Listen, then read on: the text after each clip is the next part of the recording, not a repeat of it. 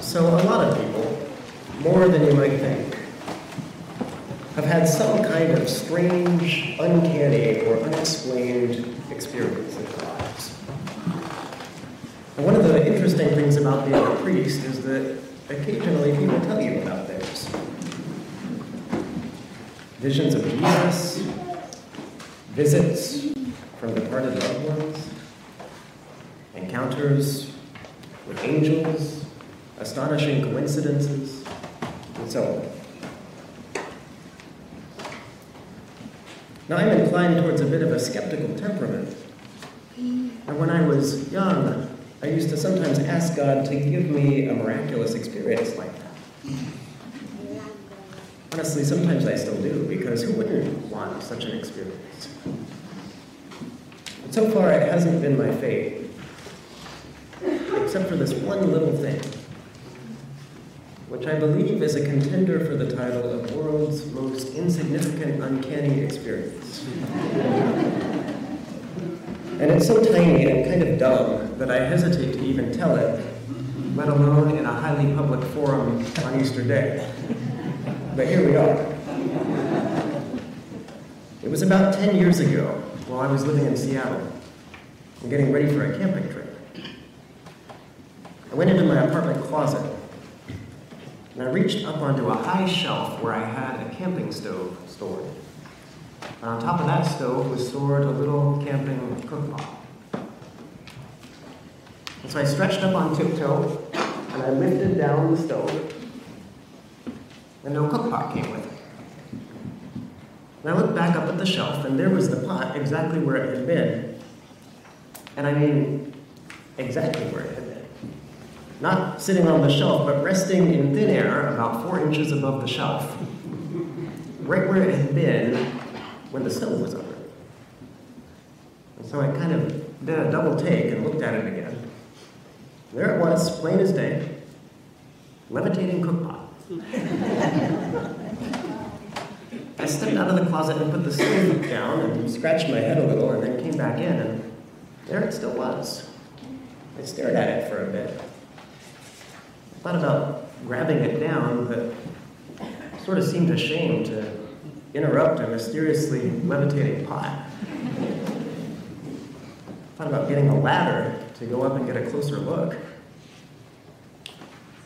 Finally, I stepped out of the closet again for a moment, and when I came back in, there it was sitting on the shelf as if nothing had ever happened, although I hadn't heard any sound of it falling. Now, I wondered what to make of this experience. I hadn't been consuming any mind altering substances. The only pot in this story is the levitating one. I saw what I saw, but maybe my eyes were deceiving. It seems like the simplest explanation.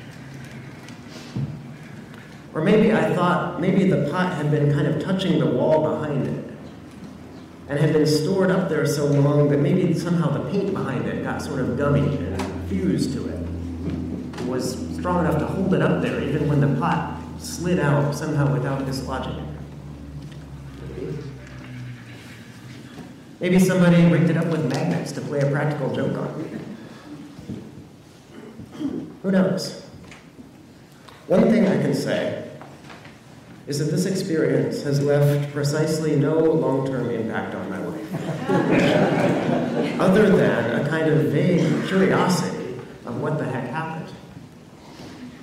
But as for a greater significance, you can let me know if you can come up with one, but I just have never been able to see what kind of message God or the universe or some friendly spirit might have been trying to send me with a two minute levitating camp pot. It's just not the kind of thing you can really theologize about. Now, I am sure there are people in this room right now who have more interesting, strange experiences to share. And maybe you'll share some of them with us at coffee hour or another time. But there's mine. Not a lot of deep meaning. All I can do is stick with the raw facts of my experience. One of the things I love about the Easter story we heard today in its version from the Gospel of John is how Mary Magdalene stays with the raw facts of her experience. She rushes to the other disciples and she says to them, I have seen the Lord. She doesn't say, God has raised up Jesus from the dead. She doesn't say, Christ has saved us from our sins. She doesn't say, Jesus is the second person of the Trinity. There will be time for those reflections later. But she rushes in breathlessly. And she tells them the raw data of what her eyes have told her. I have seen the Lord. And from that bare experience, her life has changed forever. This is not like my experience with curveball. This is something that will transform her life and not hers alone. This is something that will transform the world. For at least two reasons. One is because of who it is that she has seen. Now, encountering someone who had died is unusual and strange. But there are thousands of people that she might have met who had died that would not have transformed her life in the same way. But this is the one that she has come to know as the Lord. This is the teacher, the healer, the one whose very presence somehow sets people free from what it is they're in captivity to. This is the one who has drawn her and so many others to follow him in the years before the crucifixion. This is the one who said, I am the way, the truth, and the life. The one who said, Love your enemies and pray for those who persecute you. The one who said, I have come among you not to be served, but to serve. The one who said, Follow me. And this is also the one who was crucified the one whose love and integrity and passion for God and for us made him a threat to those in power and led him to go willingly to a criminal's public death.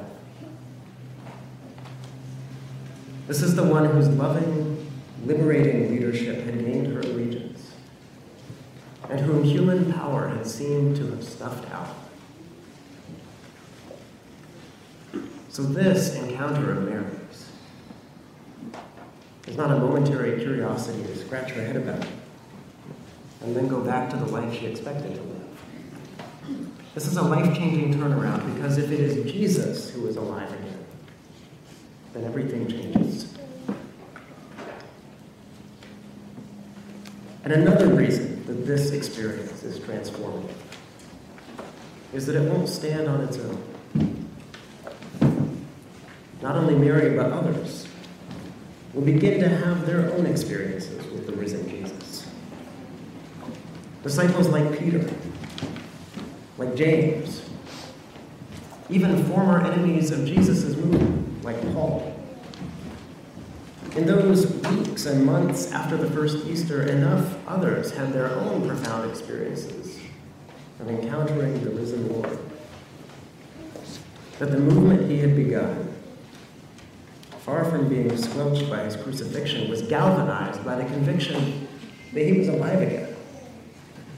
And not only alive, but one with God, propelling them out to continue his mission of love and blessing to the far corners of the earth.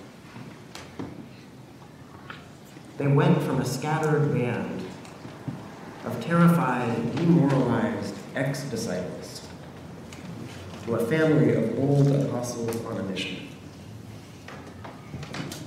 And when they, like Jesus, suffered and even died for their faith in him, they were prepared to walk in the way Jesus had walked.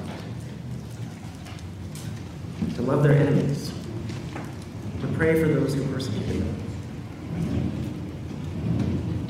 That movement of love is continuing to this day. And it continues to gather in more and more of us, joining us with him as we're baptized into his risen life. Most of us as individuals may never have an uncanny, mystical encounter with the risen Jesus. But we can still point to the ways that he has transformed us and is transforming us today. We can point to how we meet him every week in the holy meal of communion.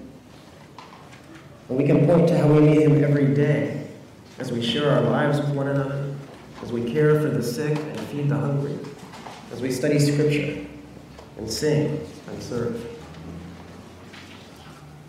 He is alive, and he is among us today at the very center. And he is still saying, Follow me. Join in my movement.